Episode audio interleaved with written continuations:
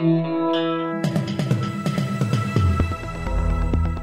listening to the Betoota Advocates Weekly News Wrap on Desert Rock FM 96.5. Welcome back to the Betoota Advocate Weekly Bulletin. Thank you for tuning in wherever you are in the world, be that on the wireless, on the podcast uh, apps that you have in your phone. Some you downloaded yourself, some were put there by Apple, much like a U2 album uh, without your permission, but uh, like a U2 album, if you give it a chance, it brings you great joy.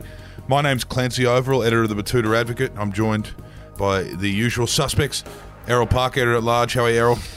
Good, mate. Not too sure about your assessment of U2 there. I think, uh, in terms of stories that you've come up with uh, over the past seven years, Clancy, I'd say that one is the least believable. I think that the biggest plays that U2's music got over the past couple of years was at Guantanamo Bay.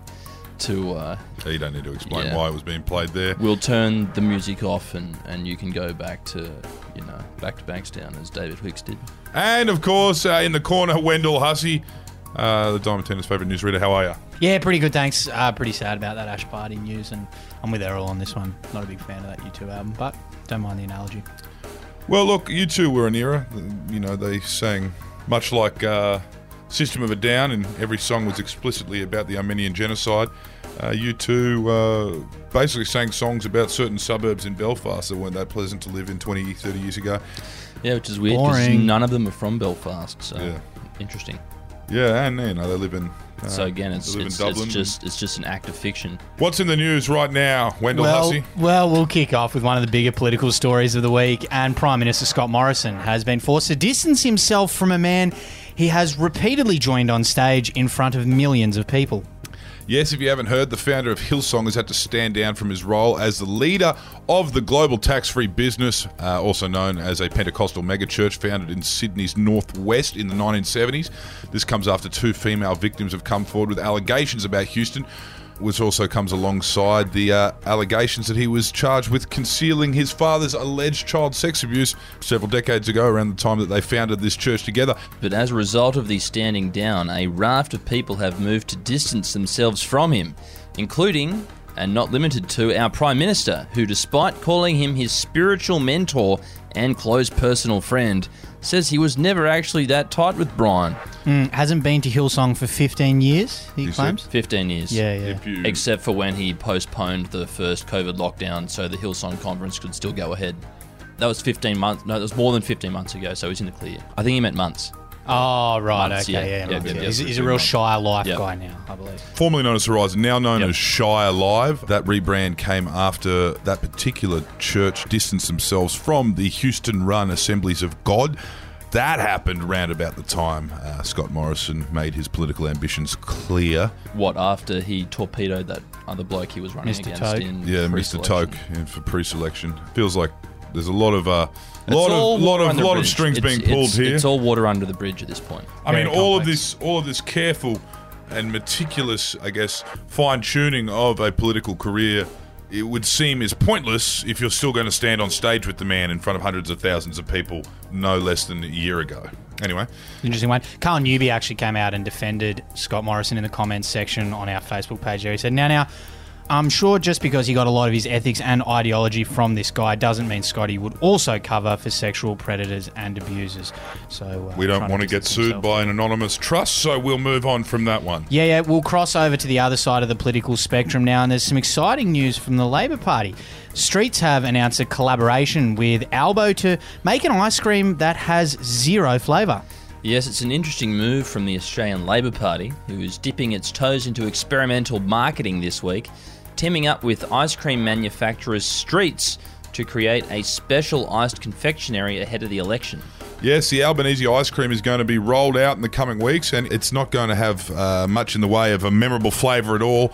It's also notable for its ability to immediately melt when put in a room full of coal lobbyists and uh, union heavyweights. Some would argue that it is better than the uh, double caramel fudge that you can find, or McFlurry even, at uh, the uh, Sutherland Shire Oreo. Oreo uh, McDonald's down there. Yes, the old timeless, hilarious urban legend, that one. But Albo did want to put a red and green scarf on the ice cream because he supports the rugby league team known as the Rabbitohs. But it was a little tricky logistically, and as it turns out, Albo's more of a gelato man. Yeah.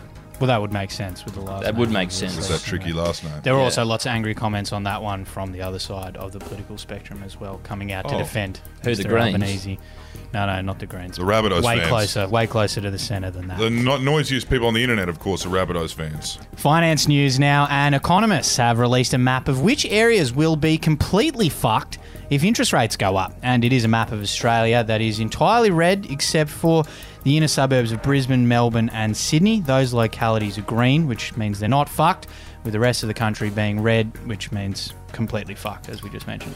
Picture tells a thousand words, eh, Wendell? We speak to the leading economist from South Betoota Polytechnic who revealed that if the Reserve Bank of Australia, brackets RBA, you know, those in the know will know what that acronym stands for, if the RBA raises the current interest rate, things might be quite bad for homeowners, particularly new homeowners.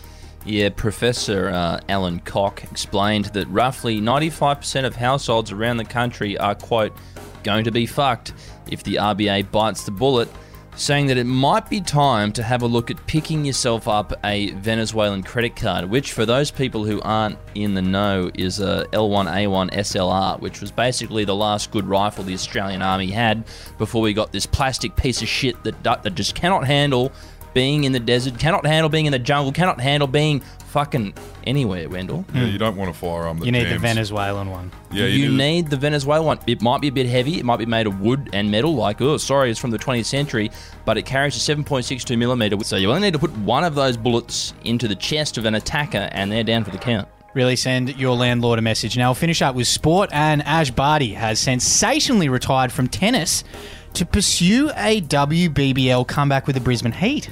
Yes, this one came out of the blue if you are an idiot. World number one tennis player Ash Barty announced that she's packing away the racket at the peak of her powers. The Ipswich product has decided to walk away from the sport with plenty of questions thrown about what is next for the wildly popular sports star. And once again, the advocate came to the party with another exclusive scoop, revealing what her next move will be, Clancy. We did, we did. Actually, most people thought she was just going to retire and do fuck all, which is what literally every one of us would do if we had $45 million in the bank and endorsement deals that could last you the rest of your lifetime. But we, we still had a look around and we beat all the Fox Sports types to report that Ash will be taking up a contract with the Brisbane Heat in the Women's Big Bash League. She played a season with them a few years ago and she said she's got unfinished business there, as well as uh, the offer of a free uh, Hyundai Santa Fe and a fuel card paid for, of course, by the Brisbane Heat. Uh, so exciting times ahead for um, the Springfield Renegade. Yep, move over Chris Lynn. There's a new star in town. They are firm favourites to win that title now, I believe. And our reporters were able to confirm for us just in the past day that she has signed a contract worth close to $700 for the season. 700 per win, I believe. $700, uh, no, just for the season. It's a flat rate, uh, which is exactly the same as what the boys get. The, the Is it- boys get a flat rate per game, but they get a bonus if they win, so, so it's equality. They get paid the same rate. Other sporting news, we'll just finish up quickly. We won't touch on this, but Italian soccer fans are now all Italian rugby fans as well. And soon there'll be Italian Big Bash fans as well, because that's their next olive hope is uh, maybe the T20 World Cup. T20 World Cup, because they obviously there's two World Cups now that they're just not even getting a look in No. for the soccer. Uh, those North Italian- Macedonia, they are footballing powerhouses. How big is North Macedonia? Two million people. About the size of Wagga Wagga, I've heard.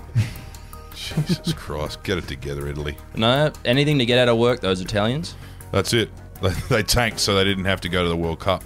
They're knocking on the glass in the booth, so we are going to wrap this up and get out of here. Have a good weekend. Bye bye. Au revoir. Ciao.